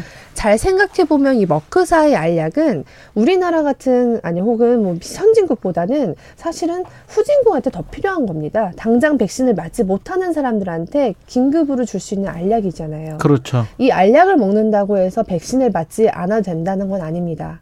백신이 아직까지는 코로나의 가장 큰 보호막이 될 수 있는 거고요. 다만 이제 사망률을 낮춰준다. 그렇죠. 예. 만약에 병원이 먹으면. 우리가 예. 이전처럼 포화가 돼서 이제 재택에서 집에서 치료를 받는 사람들한테는 이 링게를 계속 꽂으면서 그 주사액을 투여하기가 힘들다 보니까 그렇죠. 런 사람들한테는 알약을 좀 투여하는 의미로는 쓰일 수 있지만 유통이나 공급도 굉장히 편하겠네요. 그렇게 맞습니다. 되면. 예. 근데 이거를 그 백신이 아주 많은 나라에서 이거를 또 다 가져간다? 요거는 좀 불균형한 그런 문제가 초래가 될 것 같습니다. 이게 평등이라는 게 쉽지가 않죠. 네. 예. 특히 이제 이렇게 모두가 다 다급한 상황에서는 서로 확보 전쟁에 나서니까 다른 나라 이건 결국은 이제 유엔이나 WHO가 뭔가 해줘야 되고 네. 그리고 사실은 미국이 잘 챙겨봐야 되는 문제이기도 합니다. 만약에 네, 이제 맞습니다. 세계 리더로서 정말 계속 활약을 하려면 네. 그렇죠. 예. 네.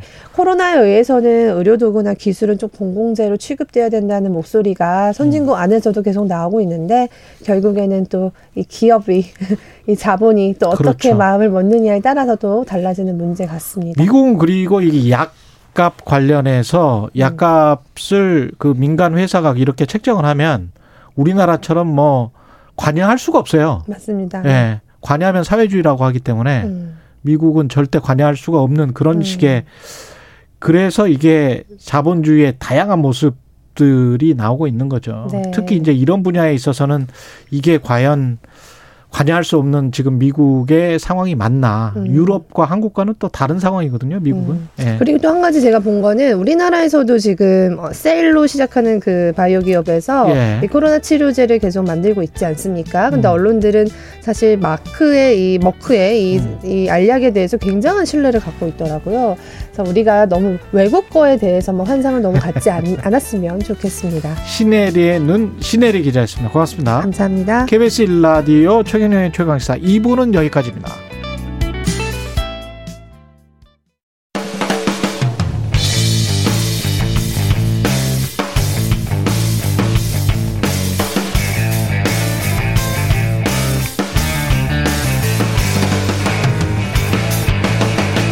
최경영의 최강 시사. 최경영의 최강 시사. 진실 탐사 K. 네, 뉴스 속 사건의 진실을 깊이 있게 파헤쳐보는 시간이죠. 진실탐사 K. 오늘은 국민의힘 윤석열 후보 캠프의 김병민 대변인 그리고 현근, 현근택 변호사와 함께합니다. 안녕하십니까? 네, 안녕하세요. 반갑습니다. 예. 최단비 변호사가 원래 예. 오, 오기로 되어 있었는데 갑자기 어젯밤에 네. 아프다, 건강상의 악화로. 예, 아프다고 그래서 밤사이 긴급 연락을 받고 예. 뛰어왔습니다. 김병민 대변인 나와주셔서 감사하고요. 네. 예. 오늘 근데 그 약간 좀 불리한 주제입니다. 아, 예. 이 지난주에 벌써 다 나왔던 얘기들 아닌가요? 예. 김명민 대변인이요. 예. 변호사 못지 않습니다. 방송 많이 해보이는데 정치적으로 아, 그 최욱 씨가 네. 그 그렇게 이름을 지어줬잖아요. 뱀의 혀, 뭐 이러면서. 뱀이 지혜로운 동물이죠. 예. 네. 아, 성경에도 나오는 동물. 네. 예. 아주 지혜롭죠. 예. 윤석열 전 검찰총장이 법무부에서 받은 정직 2개월 사건, 이게 행정법원에서 1심에서는 패소를 했습니다. 오늘 네. 찬찬히 좀 살펴볼 텐데, 일단은 이게 처분 사유가 그때 뭐였었죠? 법무부에서? 일단 법무부에 지금 네 가지로 아마 지금 징계 사유로 예. 삼았는데요. 하나는 이제 판사 사찰 문건 작성했던 거. 예. 그다음에 그 채널A 한동훈 관련해서 감찰하려고 했는데 좀 방해한 거. 감찰 방해. 예. 그다음에 수사하려고 했는데 방해한 거 아니야. 예. 네 번째는 이제 국정감사에서 퇴임 후에 내가 뭐 사유를 내 봉사하겠다 이랬는데 그게 이제 그 정치 말. 정치 중립성 위반한 거 아니냐 예. 네 개였죠. 근데 그 중에서 그 말 빼고 정치적 중립성 위반 이거 빼고는 전부 다 미법하다라고 본 거 아닙니까? 그러니까 그 징계 사유로 삼은 거잖아요. 예. 그네 가지 삼은 물론 여섯 가지였습니다만 이제 음. 아마 최종적으로 한 건 네 가지였는데 이 세 가지는 어떤 징계 사유로 적정하다. 네 번째 부분은 사실은 결론적으로 보면 그러니까 지금 퇴임 후에 사회 봉사가 그 워딩 그대로 봐야 돼요. 근데 결론적으로는 정치에 들어왔잖아요. 근데 그 당시도 아마 머릿속에는 그 뉘앙스가 많은 국민들이 아마 이게 징계 사유 삼은 것도 결국은 정치하지 않겠냐. 음. 그 뉘앙스로 받아들였지만 예. 우리가 법률 판단을 할 때는 문구 그대로 말 그대로 그 당시 기준으로 나중을 기준으로 보면 안 되는 것이고 예. 네, 그렇게 봤을 때는 뭐 사회 봉사라는 게 꼭 정치만 있는 건 아니니까 예. 네, 이제 그렇게 판단한 것 같습니다. 이게 판사 사찰 문건 하나 하나씩 봐도 그렇고 특히 이제 채널 A 사건과 관련해서는 그 그 전에 그 뉴스버스에서 폭로됐던 고발 사주 의혹과 연계돼서 시점도 그렇고 2020년 3월 4월 그렇죠. 3월 말 4월 초 사이 문제죠. 들이잖아요. 네. 이렇게 되면 윤석열 후보 입장에서는 상당히 그 애매하겠습니다. 어, 네. 일단은 두 번의 가처분 신청이 있었는데 음. 거기에 대한 재판 결과와 손바닥 뒤집듯이 다른 판결이 나왔던 거에서 깊은 유감을 표하고 즉각 항소 입장을 밝혔습니다. 네. 그러니까 납득하기 어려운 판결이다 이렇게 얘기를 하고 있는데요. 납득하기 어렵다. 일단 여기 네 가지 중에서 어 이번 1심 재판부에서도 인정하지 않았던 국감에서의 발언 이건 누가 뭐래도 그 당시에 관심법으로 어, 검찰총장 임기 2년이 법으로 규정돼 있는 윤석열 당시 검찰총장을 쫓아내기 위해서 추미애 장관이 무리하게 징계한 것 아니냐. 이런 여론이 상당수였고요. 결국 은 네. 재판부도 받아들이지 않았죠. 나머지 있는 세 가지 중에 이 우리가 흔히 말하는 재판부 분석 문건이라는 거. 여기에 대해서도 어 당시 법관 회의조차 문제를 삼지 않았던 내용이고 외부로 공개돼 있는 내용을 바탕으로 여기에 대한 문건을 작성하는 거는 중요 사건을 수행할 때 법무법인 등에서도 이 내용들을 진행하게 되는 건데 이걸 이런 식으로 판단하게 된 것에 대해서 추가적으로 항소심에 다퉈볼 어, 내용들로 분명히 볼 수 있고요. 채널A 사건 같은 경우는 이 내용을 가지고 민주당도 또 고발에 나섰던데 민주당 고발하는 내용들을 쭉 지켜보니까 채널A 사건이라고 언급을 합니다. 예. 근데 우리 과거 이 사건 처음 있었을 때 뭐라 그랬습니까? 검언 유착이라고 예. 끊임없이 얘기했지만 결국은 지금 어느 누구도 검언 유착이라는 표현을 안 쓰지 않습니까? 그 그거는 그 네. 무죄로 이제 선고가 났었으니까 예. 이동재 기자가 네. 그래서 이제 그렇기 때문에 예. 이 재판 결과와 맞물려서 예. 바로 정치적으로 민주당이 윤석열 후보에 대한 맹공세에 나서고 있는데 이런 일에 나서기 전에 과거 본인들이 2020년 4월 15일 총선을 앞두고 이 문제를 얼마나 정치 쟁점화 시켰는지에 대한 반성이 필요한 지점이라고 보고요. 마찬가지로 이 가처분 신청에서 받아들였던 내용들과 상당히 다른 판결이 나와서 여기에 대해서는 항소심에서 충분하게 관련된 진실들을 밝힐 거라고 봅니다. 진짜 말 잘해요. 김민 의원님 말은 잘하는데 자 의원님 어, 대변인이 이게 아마 네. 모르는 분들이 보면 네. 혹해 보여요. 네. 가처분 받아줬는데 어떻게 잘해. 본안에서 기각됐지? 근데요 통계적으로 보면 저도 변호사 하잖아요. 15년 이상 했는데 본안에서 이 그러니까 국민들이 이길 확률, 그러니까 국가 말고 행정소송이 이길 확률이 10%가 안 돼요. 음. 근데 가처분은요 신청하면 대부분 받아줍니다. 제 경험상 한 8, 90% 정도 돼요. 아. 그러니까 가처분은 받아주고, 그러니까 집행정지 받아주고 어, 본안에서 기각돼서 이상하다. 왜 그러냐면 가처분이라는 거 아시겠지만 딱 재판 한 번 정도 합니다. 네. 그 심리 그 재판 기간이 한 한 달 정도밖에 안 돼요. 그 본안은 기준이 보통 기준이 다르죠, 사실은. 기준이 다릅니다. 예. 기본적으로 소명이라는 용어를 써요. 예. 재판에서는 증명이라는 용어를 쓰고 음. 소명은 한 절반 정도 문제입니다. 증명은 그보다 더 되는 거고요. 예. 심리라고 써요. 심리 기일. 그다음에 재판에서는 지- 시- 변론 기일이라 씁니다. 그리고 가처분은 결정이라 그래요. 그다음에 본안에서는 판결이라 그러고 그렇죠. 그 달리 용어를 쓰는 이유가 있어요. 예. 신속하게 한다는 얘기예요. 그리고 본안의 승패보다는 이게 회복하기는 어려운 손해가 있냐 없냐 이걸 갖고 쓰는 거예요. 그렇습니다. 예. 그렇기 때문에 기본적 요건이 다르다. 예. 신속하게 하는 것과 이거는 이것도 1심이 10개월 정도 걸렸거든요. 어. 그렇기 때문에 그거를 아, 뭐 가처분이라는 용어보다는 이제 집행정지라는 용어가 정확한데 그거 받아주고 본안에서 안 받아주는 건 말이 안 되는 거고 사실은 저는 관심법이라 하셨는데요. 정치 참여는 결론적으로 맞잖아요. 제가 아까 말씀드린 이유는 음. 그 당시에 분명히 해석상으로는 그게 정치 참여였어요. 결론적으로 맞고. 근데 사법의 재판이라는 거는 당시의 wording 그대로 써야 된다. 그 음. wording이 용어 그대로는 정치 참여는 아니었지만 그걸 뭐 오히려 저는 판사가 아 그래도 객관적으로 판단했다고 보는 거예요. 결과론적으로 보면 사실 정치 참여 한거 맞잖아요. 음. 그다음에 지금 채널A 사건 검언 유착 얘기하시는데 이게 사실 취재 윤리 윤리 그 기자 윤리에는 분명히 위배되는 거예요. 그 당시 무죄 받은 게 그런 사실이 없었다, 유착된 게 없었다는 게 아니고 예. 강요죄가 성립 안 된다는 거였잖아요. 음. 근데 지금 아마 그 우리 취재 윤리에 반하는 건 맞잖아요. 그거 그렇죠. 판단한 것이고 예. 그다음에 지금 자꾸 이거를 아마 저는 가장 중요한 문제가 윤석열 총장이 결국은 이 정치를 하게 된 게 뭐 헌법 정신과 정의와 뭐 법질서 이걸 굉장히 얘기했거든요. 그거를 가장 구현하는 최고의 보류가 사법부예요. 물론 최종 판결은 아니지만 기본적으로 검찰이 하는 것도 아니고 행정부가 하는 것도 아니에요. 이게 옳은지 그른지 판단은 사법부가 하는 거예요. 그럼 본인이 어쨌든 명분으로 삼았던 헌법 정신 구현과 뭐 법의 질서, 정의 얘기를 어떻게 할 거냐? 내 마음에 들면 정의고 안 들면 안 정의가 아니고 기본적으로 법원 판결을 존중해 줘야 돼요. 본인이 일단 또 빨리 판결해달라 그랬고 그렇다 그러면 항소를 다투겠다. 하지만 사법부에 그래 판결 난 건 존중한다라고 가는 게 맞는데 이게 뭐 정치적인 판결이고 하필이면 왜 지금에서 결정하고 이렇게 얘기하면 본인이 그동안 얘기했던 게 다 깨지는 거예요. 그러니까 제가 보기에는 그 기본적으로 받아들이는 태도가 안 돼 있는 거죠. 두 가지 좀 얘기를 드릴게요. 예, 일단은 말씀하십시오. 가처분 신청, 이 집행정지 얘기를 하면 음. 보통 이렇게들 많이 말씀을 하시잖아요. 예. 집행정지는 받아들여지는 경우들이 많기 때문에 시급을 요하는 상황에서 정리된 것이 그렇죠, 구체적인 내용으로 예. 본안 소송을 다퉈서 이게 더 중요하지 않겠는가. 예. 하지만 다른 내용들과 윤석열 후보 당시 검찰총장에 관련돼 있던 예. 그 징계에 관련된 가처분 신청은 좀 달랐습니다. 왜냐하면 올해 7월까지가 사실상 남아있는 임기였고 어. 이걸 본안 소송으로 다투게 됐을 때는 이미 실익이 사라지게 되거든요. 충분한 기간을 가지고 나중에 이 본안으로 다투게 될 때 결국은 중요한 건 가처분 신청에서 받아들여지냐 아니냐가 본안 소송 이상의 의미를 갖고 있었기 때문에 그 당시 상당히 중요한 판결의 의미를 갖고 있었던 겁니다. 그 당시에 많은 변호사들 그리고 이 내용을 바라보고 있었던 수많은 사람들이 그 가처분 신청의 의미를 그렇게 받아들였거든요. 근데 본안 소송을 제기한 사람은 윤석열 측 윤석열 아니에요? 후보가 맞습니다. 예. 그래서 본안 소송의 의미가 없다는 것이 아니라 음. 그 당시 가처분 신청에서도 이미 충분한 내용으로 여기에 대한 재판부의 결과가 나오도록 다퉜다라는 것이고요. 여기에 나왔던 내용들과 본안 소송의 결과가 완전히 손바닥 뒤집듯이 다르게 나타나지 않았습니까?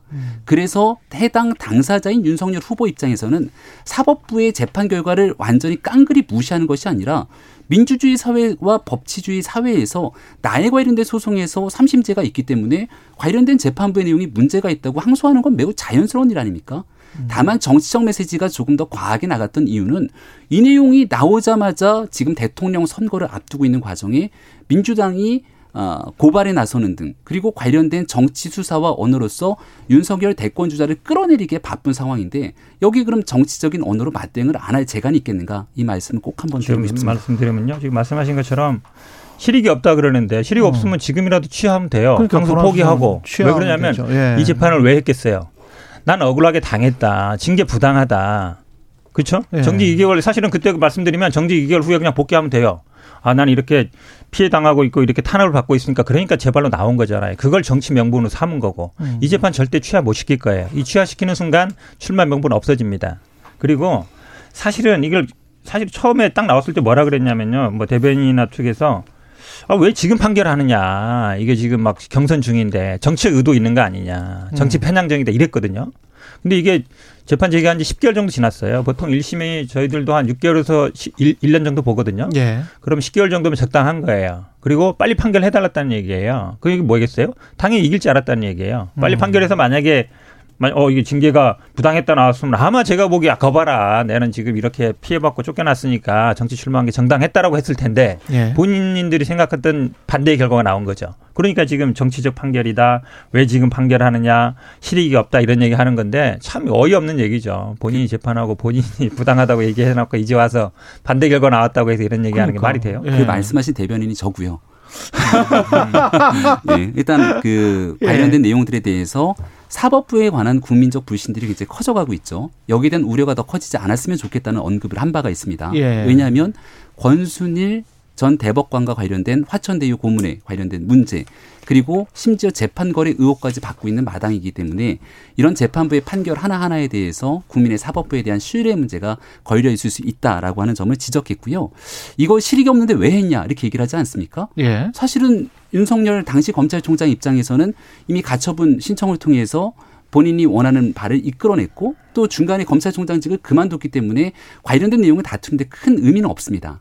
하지만 추미애 장관이 이끌었던 헌정 사상 초유의 일이 일어난 거잖아요. 이 내용을 재판을 통해서 분명하게 확고하게 정리해둘 필요가 있겠다고 판단했던 것이고 정치 권력이 검찰 권력을 마음대로 좌지우지할 수 없다는 내용들을 판결을 통해서 분명하게 하기 위한 아, 내용이 이번 소송을 통해서 진행됐다는 점을 아, 다시 한번 밝히고 따라서 항소심 대법에 대한 최종 결정을 통해서 과연 어떤 결과가 나오는지를 좀 시간을 두고 지켜봐야 될 거라는 생각이 듭니다. 저는 뭐 당연히 항소할 수 있다고 봐요. 본인의 권리고 대법까지 예. 가는데 윤석열 총장이 굉장히 저는 위험한 생각을 갖고 있다고 봅니다. 눈이 말씀드리지만 그 사법부의 판단이라는 게 굉장히 어찌 보면 정치를 떠나서 판결하는 거거든요. 지금 여기 이거를 권순일 화천대유까지 연결시키는 거는 그 판사에 대한 모독이에요. 제가 보기에 아마 그 판사가 들으면 굉장히 기분 나쁠 것 같은데 예.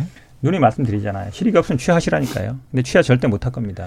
정치, 근데- 명, 정, 정치 명분 자체가 사라져요. 그리고 예. 기본적으로 지금 윤석열 총장 같은 경우에는 검찰이 아니에요. 지금도 검사의 시각인 거예요. 검사들이 예를 들어서 자기가 수사해서 기소했는데 무죄가 나면 이렇게 얘기합니다. 아 이거 뭐 좀 문제 있다 이렇게 얘기할 수 있는데 지금 일국의 대통령을 생각하면서 대선으로 나온 사람이잖아요. 그럼 입법, 사법, 행정을 다 대법관도 나중에 임명할 수 있고. 근데 이렇게 판결 하나 났다고 편향이다. 왜 지금 나냐?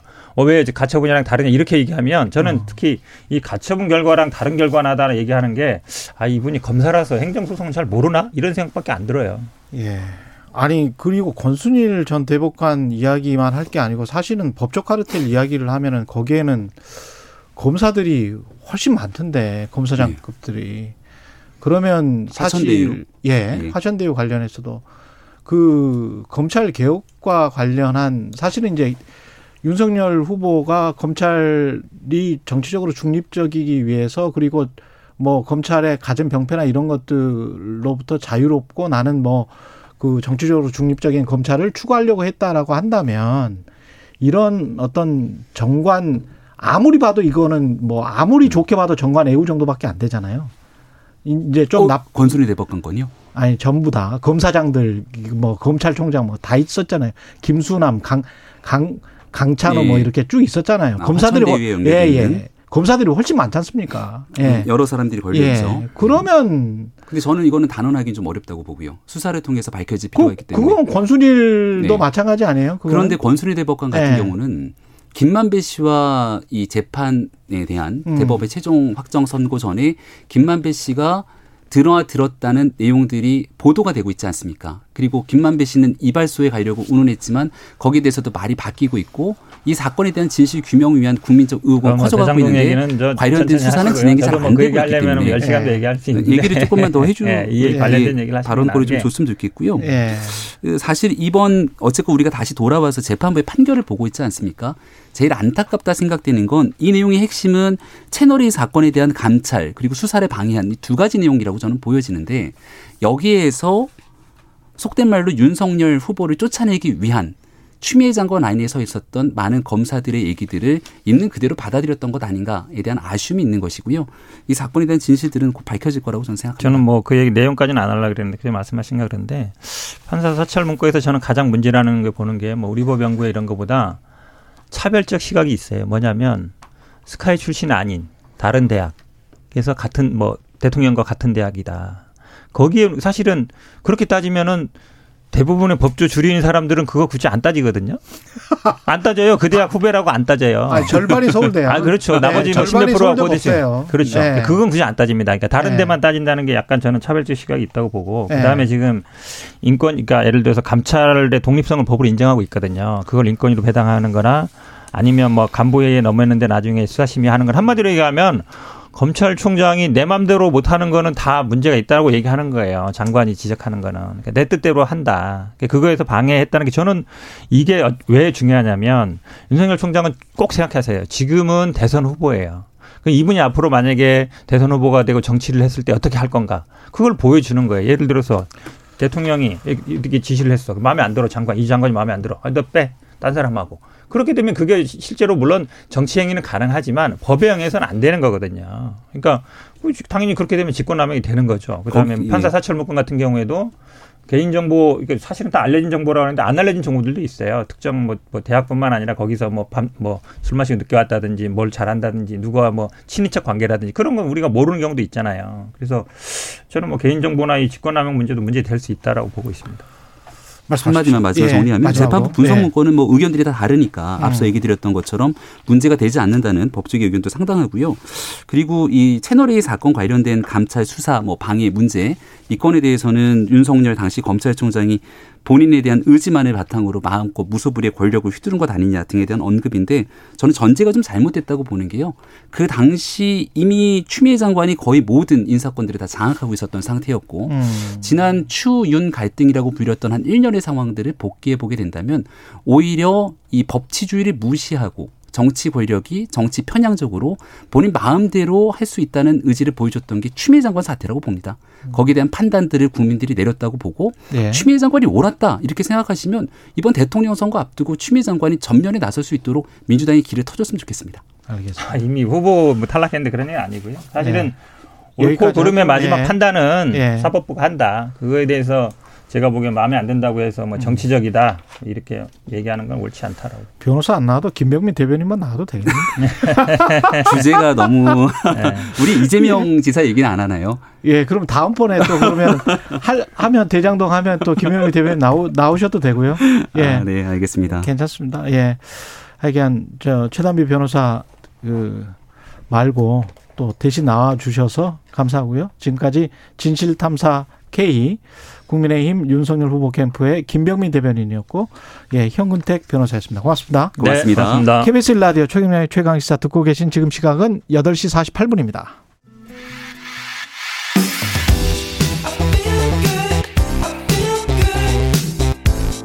세상에 이익이 되는 방송 최경영의 최강 시사 네, 벚꽃 엔딩 노래 이야기가 아니고 벚꽃 피는 순서대로 대학이 문을 닫을 것이라는 전망을 비유적으로 표현하는 단어가 벚꽃 엔딩이라고 하는데요. 실제로 올해 부산대 합격생 중 부산대학교는 제가 대학 입시 볼 때 정말 명문이었는데 83% 경북대학교도 마찬가지 명문이었는데 합격생 중 86%가 입학을 포기했다고 합니다. 그나마 사정이 좀 괜찮다는 지방 거점 국립대가 이 정도면 다른 지방 대학들 사정은 어떨까요? 경남대학교 사회학과 양승훈 교수님 전화로 연결돼 있습니다. 안녕하세요. 예, 안녕하세요. 네. 예, 지금 시간이 별로 없어서 일단 이, 이 상황이 아주 심각하네요. 보니까. 예, 심각하죠. 지금 예를 들면 지금 학령 인구 대비로 정원보다 학령 인구가 한 6, 7만 명은 지금 부족한 상황이고 그게 이제 올해 그러니까 지금 이번 진행하고 있는 입시 말고 작년에 진행했던 2021학년도 입시만 하더라도 한 6, 7만 명 부족했고 아까 말씀하신 대로 거점 국립대도 위기가 있어서 다 채우지 못한 학교, 다 채우지 못했다는 거는 정원을 못 채운 학교들이 몇 학교가 있었고요. 예. 이번 뭐 지방 사립대 같은 경우는 어떻게 비유하면 되냐면 어 대학을 붙어서 가는 게 아니라 다 떨어지면은 이제 추가 모집으로 가는 학교가 된 거죠. 지방 사립대 같은 경우는 왜냐하면 이제 다 이제 상향 지원을 하고 거기들도 미달이 나니까 다 갈 수 있으니 지방 사립 대들 아예 그냥 이제 떨어지면 그냥 마지막에 넣으면 어떻게 가는 학교 이렇게 좀 된 거죠. 근데 뭐 한 30년 전에 제가 네. 대학 그 다닐 때만 해도 부산대, 경북대 뭐 이런 지방 국립대들은 명문 대학이었고 좀 약간 좀 가난하고 공부 잘하는 학생들이 많이 가는 대학들이었거든요. 예, 그랬죠. 예. 근데 그건 사실은 제가 이제 80년대생인데 예. 그 20년 전부터 그 얘기는 이제 사라지게 됐고요. 예. 그러니까 지역 거점 대학들이 서울에 있는 이제 사립대들보다 못하게 된 게 한 20에서 15년 전 이야기가 된 것 같고요. 뭐 같이 그러니까 디플레가 점점 된 거고 그거는 뭐 지역 자체가 이제 거점 어 지방 지방이 굉장히 살기 힘들어지거나 혹은 선호하지 않는 지역이 되는 영향도 있고 음. 뭐 예를 들면 아까 이제 말씀하신 것처럼 경북대나 부산대 같은 경우는 예. 부울경에 있는 제조업 벨트가 굉장히 단단하고 뭐 전자산업 벨트가 이제 저 대구 경북 쪽에 단단했기 때문에 그 시절에는 이제 괜찮은 명문이었던 거죠. 그쪽에 공과대학 나오면 취업도 잘 되고 그랬죠. 그 지역에서는 굉장히 이제 엘리트 대접을 받는 거였는데 이제 그렇게 될 수도 없는 상황이니까 이제 같이 저평가되는 거죠. 그 이게 그러면 총체적인 문제, 경제적인 문제, 그 다음에 지역이 굉장히 좀 뭐랄까요? 지역 우리가 지방 분권화라고 했는데 사실은 지방이 지금 소멸되고 있는 그런 상황과 연계가 돼 있는 거네요. 예, 그럼요. 같이 예. 연결되는 거죠. 일자리 전망, 그 다음에 지역이 얼마나 청년들이 많이 있느냐 전망, 그 다음에 이 지역이 계속 유지 가능할 거냐에 대한 전망, 뭐 종합적으로 고려하면서 예. 뭐 임금 요소도 있을 거고 그런 거 고려하면서 벌어지는 일이라고 보셔야겠죠. 네. 지금 교수님 계시는 경남대학교 같은 경우도 어 경남 지역은 그래도 다른 곳에 비해서 괜찮지 않습니까? 인구도 많고 부산 지역에서도 올 수도 있고 어떻게 보세요? 예, 근데 뭐 이제 경남대 같은 경우는 이제 또 문제는 뭐냐면 부산권하고는 약간 좀 떨어져 있고 이, 이 지역은 창원하고 마산인데 그렇죠. 예. 마산이 예전에는 이제 뭐, 뭐 6대 도시이기도 하고 인구가 뭐 60만 육박하기도 했었는데 지금은 좀 인구가 많이 줄고 노령화되고 예전에 이제 한일합섬 같은 데가 이제 이제 대기업으로 있었는데 이제 망하기도 해가지고요. 음. 창원 지역의 학생들 정도를 수용하는데 뭐 이제 전반적으로 전망이 쉽진 않은 상황인 거죠. 네. 그러면 어떻게 해야 될까요? 지방 대학 자체적으로 어떻게 해야 되는지 그리고 정부나 지자체는 어떻게 해야 되는지 좀 나눠서 설명을 해 주십시오. 예, 그러니까 뭐 학교가 선택할 수 있는 건 한 두 가지 정도인 것 같아요. 그러니까 예. 기본에 충실하느냐 아니면 이제 어 지역에 밀착한 일자리를 좀 만드는 기관이 될 거냐. 음. 사실은 지금은 그러니까 쉽게 취업할 수 있고 대신 돈은 많이 못 버는 그다음에 부담 없는 학과들을 지방대들은 자꾸 만들게 되는 거예요. 예를 네. 들면 전문대에 있는 학과들 뭐 어, 물리치료학과나 뭐 재활 재활 재활 관련 학과들 뭐 이런 거를 만드는 식으로 하면은 학생들이 좀 편하게 생각하니까 지원을 하는데 문제는 그렇게 되면 이제 구색이 어느 정도 또 맞춰야지 학교가 지역에서 기능하는 게 있는데 그런 부분들에서 지금 전략을 짜는데 좀 어려움을 겪고 있고 그러니까 네. 학생들이 편하게 생각하는 학과를 만들다 보면 학교 자체가 저평가가 오히려 되고 근데 이제 좀 어려운 학과를 만들면 또 지원을 안 하게 되는 그런 문제가 있고요. 어 학교 당 학교 당국 쳐- 떠나서 정부 관점에서 사실은 대학마다 역할을 어떤 식으로 조정할 것인지 예를 들면 뭐 서울에 있는 이제 뭐 사립대는 어떻게 지방 지역에 있는 거점대는 어떻게 그 다음에 사립대는 어떻게에 대해서 좀 이 산업 환경도 변하고 인구 환경도 변하면서 대응해야 되는데 지금은 사실은 3대 지표라고 해서 예. 신입생 충원율, 재학생 충원율, 그다음 취업률 세 가지 지표만 가지고 대학들을 관리하다 보니 음. 학교들은 서열화돼 있고 굉장히 어, 그 기대치도 다르고 지원하는 메커니즘도 다른데 일률적으로 평가를 하니까 어, 서울에 있는 학교들만 유리하고 지방에 있는 학교들은 계속 정원을 줄이면서 구조조정만 해야 되는 상황에서 오히려 학교가 제대로 지역사회에 필요한 기능을 못하는 역설에 좀 빠지고 있는 상황인 거죠. 이런 식으로 계속되면은 지방의 사립대학이랄지 이런 것들은 뭐 망하고 문 닫을 수도 있- 있고 이런 상황이 속출할 수도 있겠습니다. 이미 뭐 속출하고 있고 계속 예. 지금 뭐 1년에 뭐 10개 내외 학교들이 지금 사실은 폐교하고 있는 상황인데 폐교를 해야. 되는데 이게 어, 폐교가 필요할 수도 있습니다. 왜냐하면 학령 인구가 줄어들기 때문에. 그렇죠. 근데 이제 그거에 맞춰서 어떤 식으로 대응할지에 대해서 사실은 별로 계획이 없고 그냥 이제 저- 재단을 청산하게 될 경우 그거를 어떻게 정리하겠다에 대한 계획만 있고 질서 있게 어떻게 이 구조조정을 해야 될지에 대해서는 사실은 그냥 좀 지켜보는 입장인 것 같아요 교육 당국이. 고등교육에 대한 고민도 있고 기업들도 사실은 인재 충원과 관련해서 그 대학에 요구하는 게 분명히 있을 텐데요. 예, 그럼요. 산학 협력을 이제 굉장히 잘 하고 싶고 사실 대기업들이야 뭐 어떤 방식으로든 자기들이 원하는 가장 좋은 인재를 뽑을 수 있으니까 그렇지만 사실 중견 기업이나 중소기업들 특히 이제 지역에 위치한 기업들은 제조 기업이 됐든 뭐 유통이든 뭐 건설이 됐든 하여튼 좀 인재를 길러 가고 싶은데 자꾸 이 인재풀이 무너지고 있다는 생각을 하게 되면 자기들도 이 기대를 안 하게 되고 저평가하게 되고 약간 악순환에 빠질 수가 있는 거죠. 그나마 현장에서 지금 어 뭐 링크 플러스랄지 다양한 사업을 통해서 지금 현재 이제 협업을 하고 경남 같은 경우에는 뭐 플랫폼 대학, 어, USG 플랫폼 대학 등을 통해서 이제 어, 정책적인 접근을 많이 하고 있으나 어, 지금 뭐랄까요? 그러니까 대응하는 속도보다 이 가파르게 인구 축소나 학령 인구 축소나 구조 조정의 바람이 같이 부니까 음. 이게 좀 힘든 상황이긴 합니다. 알겠습니다. 말씀 감사하고요. 지금까지 경남대학교 사회학과 양승훈 교수였습니다. 고맙습니다. 예, 감사합니다. 10월 19일 화요일 KBS 일라디오 최경령의 최강 시사였습니다. 오늘은 여기까지입니다. 내일 뵙겠습니다. 고맙습니다.